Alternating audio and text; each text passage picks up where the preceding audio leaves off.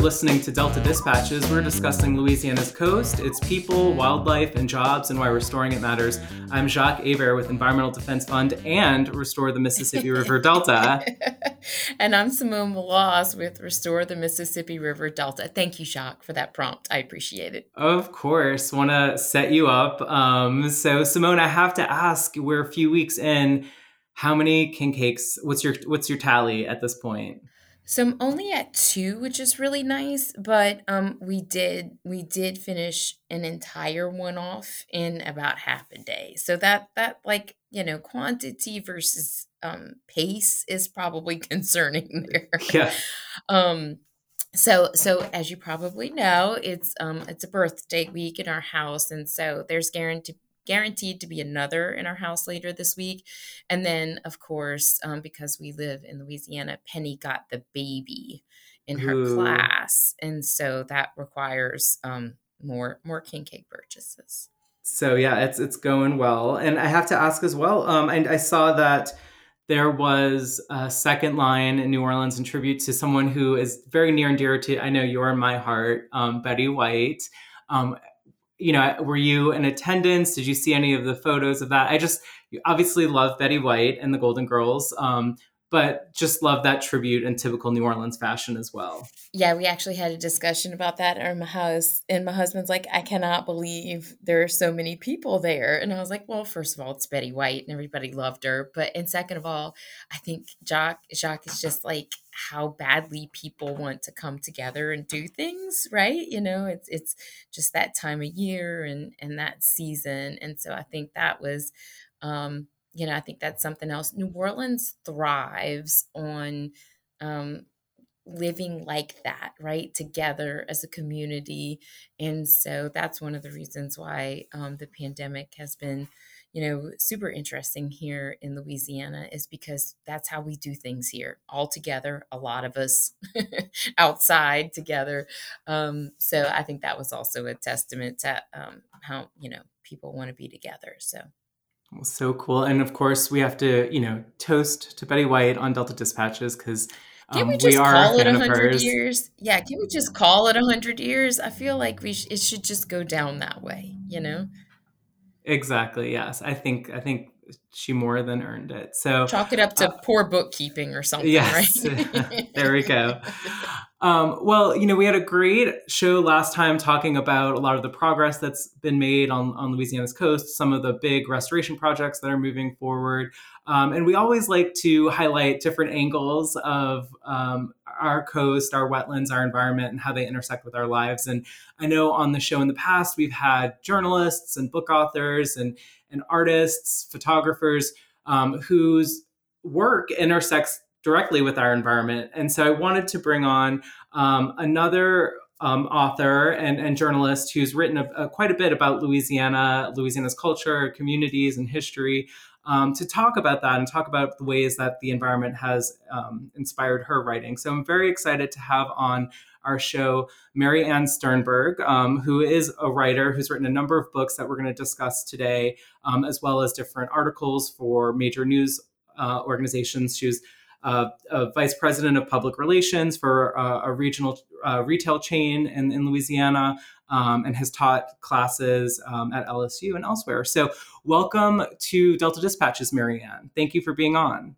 Thanks so much for having me. I really appreciate it. So as I was saying, we we like to bring on, um, you know, our authors, our our photographers, artists, um, to talk about how Louisiana's environment um, inspires them or informs their work. So we're excited to have you on. First, tell us a little bit about your background. Are you from Louisiana originally? Uh, yeah, I grew up in New Orleans, and um, other than four years away at college, I've lived in South Louisiana all of my long existence. I can appreciate that as someone who's uh, moved away from New Orleans and then you know come back and then you know it's always in your your heart. Um, so tell us a little bit about your writing. I, from what I gather, you know, in, in, reviewing your website, it's a mix of narrative nonfiction, um, books, essays. So what, how would you describe your your writing or your genre? I think you just described it pretty well. Um, I started as a freelance writer about, oh, geez, 40 years ago, I guess. Um, and then I got uh, the first book I wrote was uh, called The Pelican Guide to Louisiana. It was uh, done by Pelican Publishing, which of course no longer exists in New Orleans. It got bought out by somebody. But um, so I traveled the state and had the opportunity to see all sorts of places uh, I didn't know existed, which was great fun. Um, you know, it's a real, it's a very interesting state everywhere. It just you, you know, people in South Louisiana tend to forget much about North Louisiana, but um, anyway, and I had started freelancing. Um, actually, the first piece I ever freelanced was in 1974. Was to the uh, Morning Advocate in Baton Rouge, and I just uh, I enjoyed it, and I've always written on things that interested me, and my interests have expanded. Um, and so I'm been very interested in environmental conservation issues probably for the last couple of decades. So, but Mary Ann, when when you were little Mary Ann, did you always want to be a writer growing up? Is that something you loved in school? Is that something you went to college for? Uh, I didn't know about being a writer when I was in school, but I wrote. And I always wrote little stories and things when I was a kid. And so when I went to college, I majored in English. I couldn't figure out anything else I wanted to major in. Um, and I minored in history. And that has served me well in what I've, you know, been doing most recently, which of course has been writing about Louisiana history and culture. So, Mary Ann, let's let's dig into some of the books you've written. Um, I want to talk specifically about a series of books that you've written on Louisiana's River Road. So that includes River Road Rambler and River Road Rambler Returns. Um, so, tell us about these books and what inspired you to write them. Well, those books were an outgrowth of the first River Road book I wrote, which was Along the River Road, and that was uh, that's now in its third edition, which meant that from the original, I went back and got new information for the second edition and then new more information from the third. Um, and what inspired me to do that was the River Road, which of course is the area along the Mississippi between New Orleans and Baton Rouge. It was perceived as being a plantation parade, and that was pretty much all people thought about it. And I, when I was doing the tour guide to the state uh, for Pelican, I was down in Garyville talking to the director of the Timber Mill Museum, um, a guy named Norman Marmillion, who um, later was the one who restored Laura Plantation.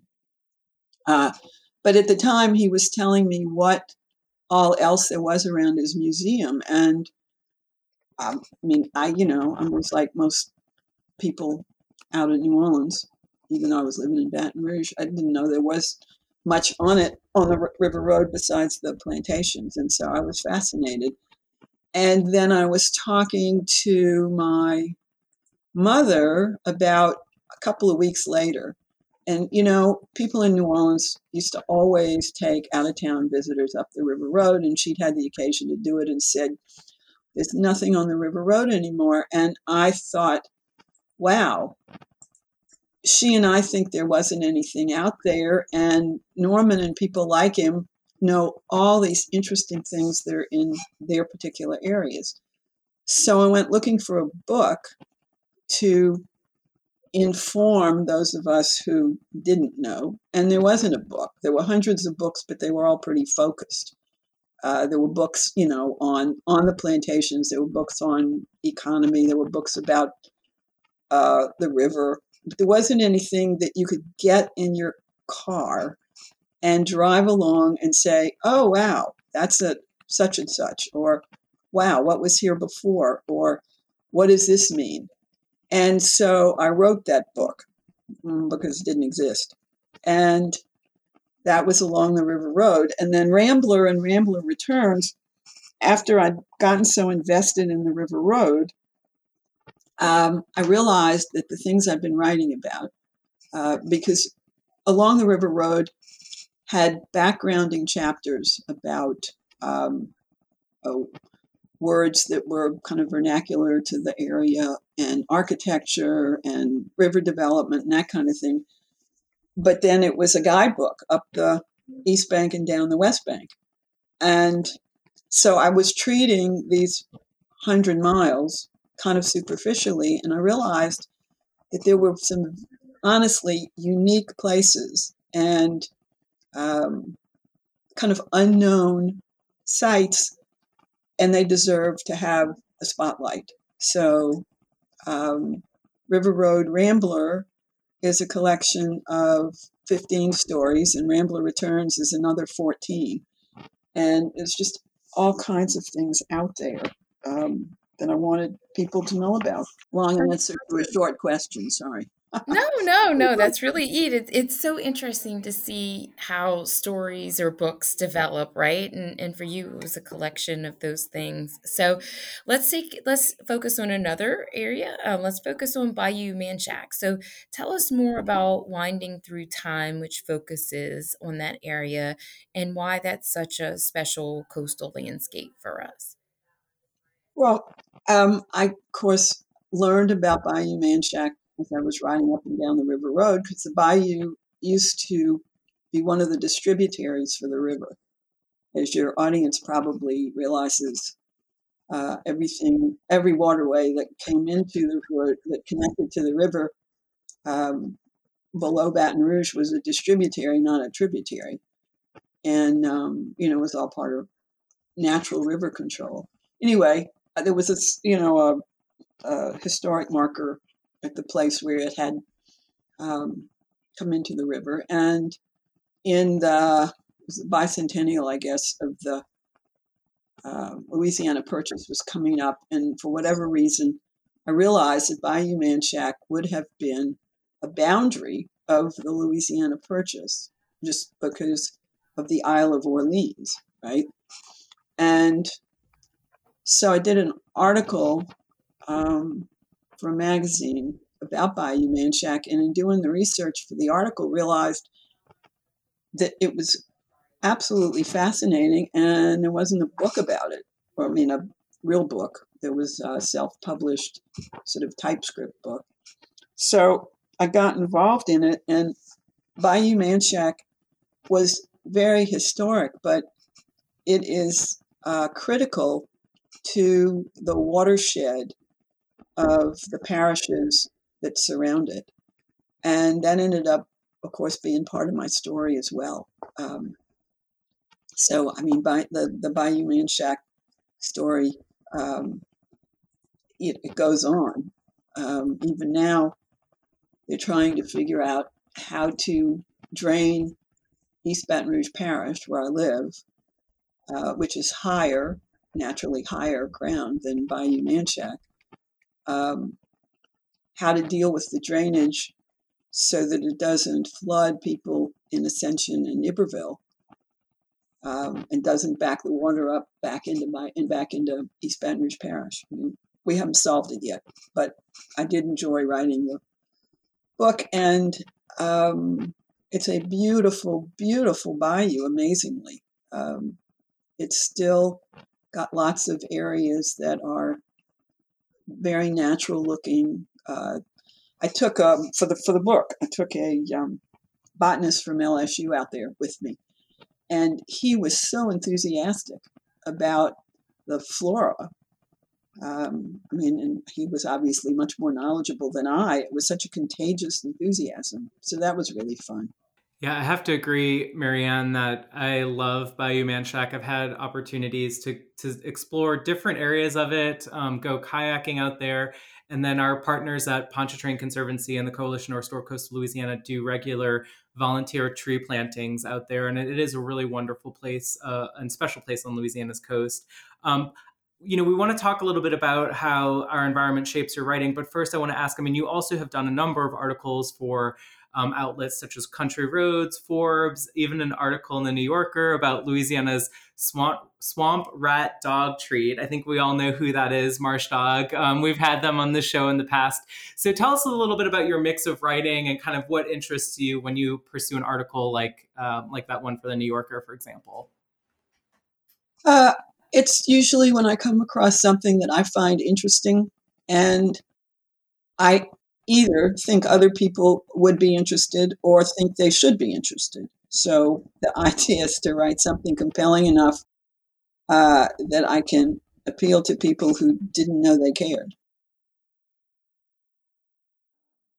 And in you know, insofar as uh, Marsh Dog, I mean, you know, how many uh, the sort of defiled nutria was finally going to be used for something positive um, because the killing of nutria for food never took off because it was always too much of a rodent.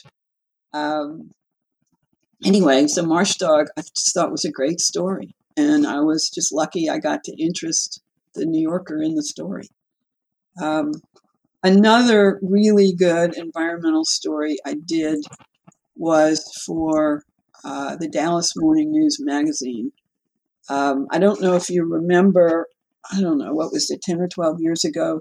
C.C. Lockwood and Rhea Gary did a artistic venture called Marsh Mission, where they were going along the coast and Rhea Gary was painting and C.C. Lockwood was photographing. And it was all about uh, what was happening to the Louisiana coast. And I got to go out um, on the boat that they had with uh, C.C. and his wife, spent the night, got up at four o'clock in the morning to go out with him in a canoe or in, in a motorboat, I guess, um, and look at places that were uh, really ravaged. Uh, and you know, it was kind of an eye opener to be there on the ground. Those are uh, I can I can see that book on my bookshelf right now, and so um, those are some other great Louisiana artists who are inspired by um, our unique landscape. And so, and, you talked about that earlier about how you um, was you were been moved by some of the Louisiana environmental um, challenges here. So, you know, do you think Louisiana is unique? I mean, of course, we all Jacques and I think Louisiana is unique, um, but but you know, we feel like the Louisiana environment has inspired so many other writers, the ones you just mentioned, and and nonfiction and fiction writers, those um, other artists as well. So, talk about that a little bit more about what makes Louisiana unique. Um, what makes Louisiana unique? I mean, you all would know better than I.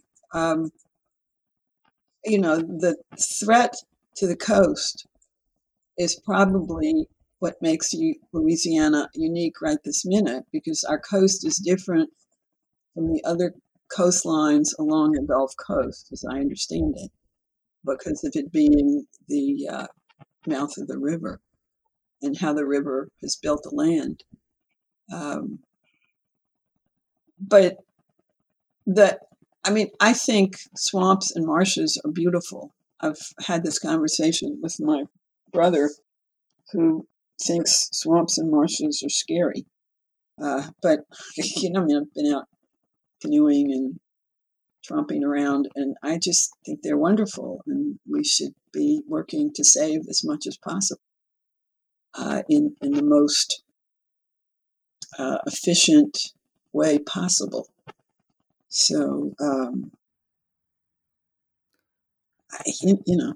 Yeah, well, we certainly agree with that assessment, Mary Ann, and and I just I agree with you in terms of there's something about being out on a bayou or being out in a swamp and the sounds and the smells and the sights. It just it it's illuminating, and in so many ways, I feel like the environment is is a character in and of itself uh, in Louisiana. So, um, really glad that people like yourself are, are working to document that and to share how unique and how special our environment is and the history that that shaped our region um, so closely tied to the environment. So i want to ask are you working on any projects right now? Um, are there things that you know you're kind of interested in in the future to explore?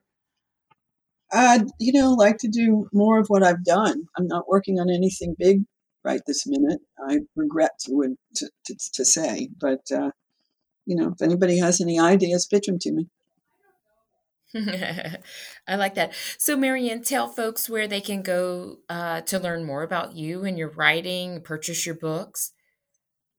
Uh, I've got a website, which is maryannsternberg.com.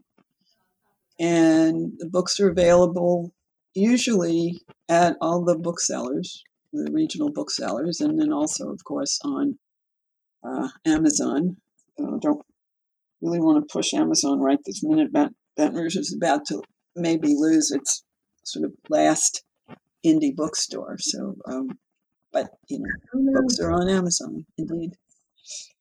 Yeah, we always, you know, uh, advise people to shop at their local bookstore when they can to find the find the books, but also they can go to your website to learn more and kind of learn more about your writing and your background. So, I have just a few last questions for you, Mary Ann. Um, you know, we like to talk about the next generation on this show and, and whether that's in science or, or policy, engineering, media. Um, so, what advice would you give to the aspiring writer out there who wants to p- pursue a career in writing?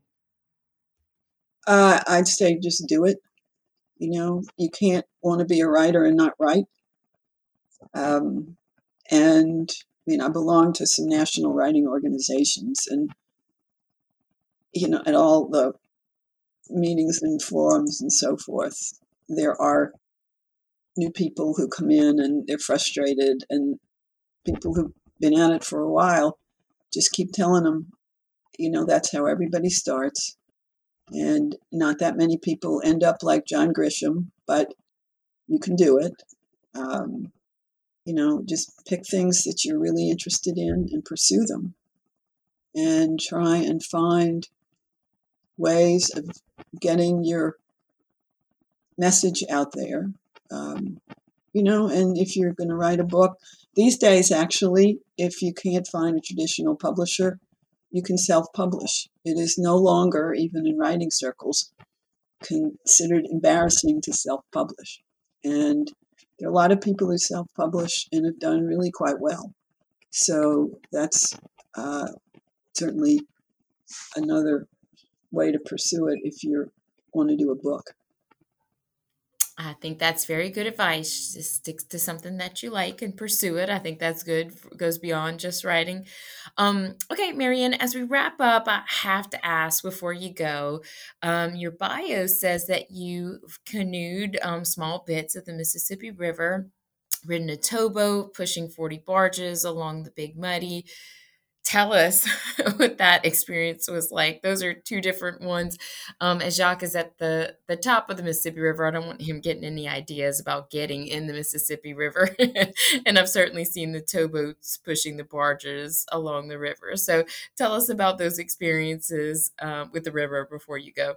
Well, I, you know, having spent so many years writing about the River Road, I've been very interested in the river um, and getting out in the middle of it. You know, in South Louisiana, we've got the levees that keep us from getting flooded, but it also keeps most people away from the river. And they don't ever think about the river. And it's a whole world unto itself, plus a whole history unto itself.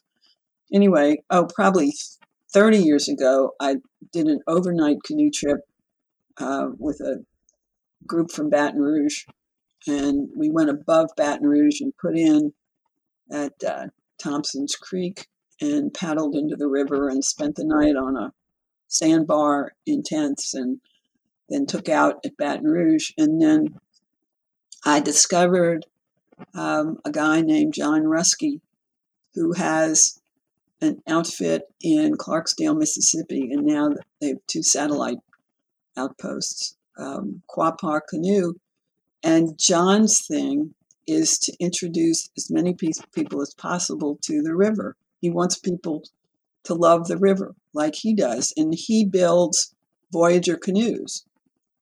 And so he has um, he has documented the river from St. Louis down to the Gulf by paddling and making information available to other people who paddle. Um, anyway, I've only I only went with him one day uh, in the voyageur canoe. They were putting in, we were doing a trip from Baton Rouge to the Gulf, and I met him at the Sunshine Bridge and paddled to Convent with him. And I just being out in the middle of the river to me is just so exciting. Uh, it's it's just such a special place, even though the river, as we see it today, is completely engineered. Um, and so, you know, read books about when the river ran wild, and that kind of thing. Uh, so, riding the towboat was a story I did for the um, for, for, the Rambler Returns book. Um, you know, having lived in South Louisiana for so long, I'd always seen these towboats pushing barges on the river, and I had no clue what it was about. So I kind of wangled my way onto a towboat and spent a long day riding on the towboat and seeing what they were doing. And I have to tell you, when we were going through our first bridge, uh, I'm up in the pilot house with the captain, and I'm looking in front of us, and there's this apron of steel or iron or whatever barges are made out of right in front. I mean, this is what we're pushing. It's just it's like acres of barge barges, and I'm thinking, oh my goodness, how in the world are we going to get through that bridge? And I mean, we just slid right through. It was so exciting. Anyway, it was it was a wonderful experience being on the towboat and seeing the river from the inside, being up in uh, the pilot house with him, watching how he did what he did and how professional you have to be to do it. I, I mean, it's just it, it, it was terrific. I, I, love you know that description, Mary Ann, and and unfortunately Simone's trying to deter my dream of hopping on a raft and floating down from Minneapolis. But maybe one day I'll do it, or I'll join your buddy for at least a portion of the river. But certainly, I can um, you know understand. Yeah. Uh, no, seriously, yeah, because they they run these trips and anybody can join. And uh, so if you're willing to camp out, you, you should do it. I mean, he's fabulous, John Ruskey. He's he's absolutely Mr. Mississippi River, and he's very environmentally conscious. Um, you'd love him. Well, we'll definitely have to connect with him, and you know that will be on my uh, on my to do list. You know, certainly to, to to experience that, and you know, growing up alongside the river, I think you know I would would connect to the river by riding my bike on the levees as a, a young boy, and then older when I lived um, when I was older and lived along the river as well. You know, going to places like Crescent Park and New Orleans and other places where you can feel really connected in that way to the river. And so I think it's great to see you know people trying to get back to that connection and open up spaces where people can go and experience and enjoy the river. There's nothing like being alongside it and seeing a huge tanker go by and really thinking about how connected we are to the rest of the world and the power of the river. So, um, really, really love that assessment. Um, so, it is time, Mary Ann, for our fun question. Every guest on Delta Dispatches gets asked a fun question. And so, for you, I would ask who is your favorite um, Louisiana author or artist um, besides yourself? Who's someone that you know really inspires you and, and, and whose work you really appreciate? Um, golly, there's so many. Um, you can make me pick one. I know that's the tough part. Uh-huh. Or not. There's no penalty. You could say a favorite of many. Yes. Yes. A favorite of many. Um, gosh, well, so many, you know, people who write nonfiction open my eyes to things. Um, so, in that vein, I'd say reading uh, John Barry's book probably made me appreciate what happened in the 27 flood a whole lot more than I ever had. try to you know understand uh, the in, environmental issues and the political issues and uh, the whole thing. So rising tide, you know, ranks up there. Yeah, I have to say, you know, that book certainly opened my eyes. Even though I grew up like in New Orleans, outside New Orleans, I didn't have any idea of the history and the political and um, engineering decisions that informed our landscape and our lives. And so, Rising Tide was one that certainly opened my eyes up and it inspired me to pursue the career I have now. So that's a really great answer. Well, Mary Ann, thank you so much for being on the show. We really appreciate it. Um, folks can go to maryannsternberg.com to learn more about your writing and your background, um, to learn where they can get your books. Um, and so we really appreciate your time and your sharing your perspectives with us um, and our listeners. I really appreciate your letting me come and participate. I've really enjoyed it. Thanks.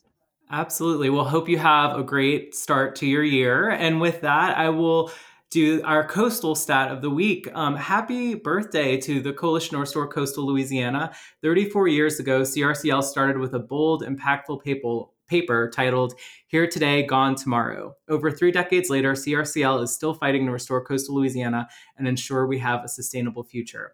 As our coast has changed, so have the objectives of CRCL, but throughout our formidable history, our commitment has never wavered. Now you can help us celebrate our 34th birthday by supporting our restoration programs. This is your opportunity to purchase supplies that will directly benefit our boots on the ground operations. Um, and you can go to crcl.org to learn more. So happy birthday to our partners at the Coalition to Restore Coastal Louisiana. Happy birthday, CRCL. I'll take care of the coastal voice of the week, which is from a friend of the program. I really do care about Louisiana. I wouldn't work like this if I didn't love it. I want the best for my kids and hope they stay here in my home state for their education and get good careers. But if we don't stabilize our coast, none of our kids will have a future in Louisiana. I'm working hard to make sure that they have that option because this is really a magical place. I can hear Kristi Trail, the executive director of Pontchartrain Conservancy, saying that. Like I can hear her in my head.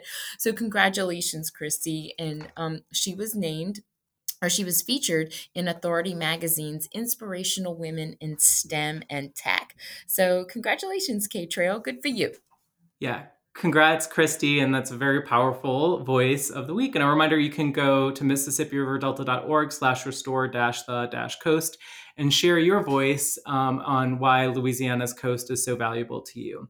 Um, so thanks again to our guest, Mary Ann Sternberg, um, and thank you all for listening. We'll be back next time on Delta Dispatches with more great coastal content. Until then, we will see y'all later, alligators.